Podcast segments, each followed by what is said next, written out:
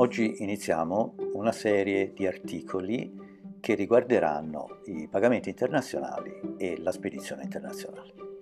Eh, oggi in particolare analizzeremo una modalità di pagamento internazionale, la vedremo in dettaglio, partendo da un presupposto. Il presupposto dei pagamenti internazionali è che compratore e venditore hanno eh, diciamo una prospettiva contrapposta riguardo alle preferenze del pagamento. È chiaro che il venditore cercherà di essere pagato il prima possibile, possibilmente anticipatamente, mentre il compratore cercherà di pagare il più tardi possibile, possibilmente con un posticipato semplice. Ecco, diciamo che in mezzo a queste due soluzioni estreme c'è un ventaglio di altre possibilità, di altre modalità che sono diciamo, eh, a scelta del compratore e del venditore eh, nella loro eh, trattativa eh, di compravendita.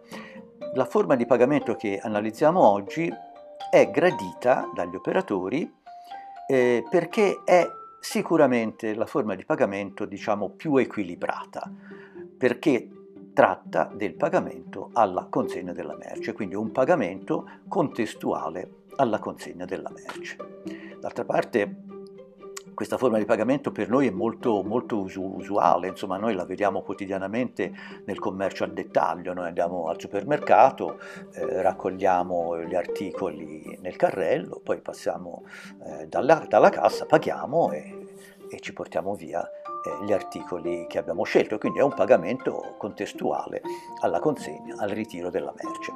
Naturalmente eh, è qualcosa che non possiamo fare con il nostro cliente americano, cioè non possiamo con la mano destra portare un contenitore del peso di 20 tonnellate e, e con la mano sinistra eh, riscuotere il nostro credito dall'importatore americano. È chiaro che questo non è attuabile, però per fare questo possiamo utilizzare dei soggetti che si occupano di eseguire le nostre precise istruzioni di consegna al momento del, del, pagamento o viceversa, pagamento al momento della consegna. Che questi, vedremo che questi, questi due operatori sono la banca e lo spedizioniere internazionale.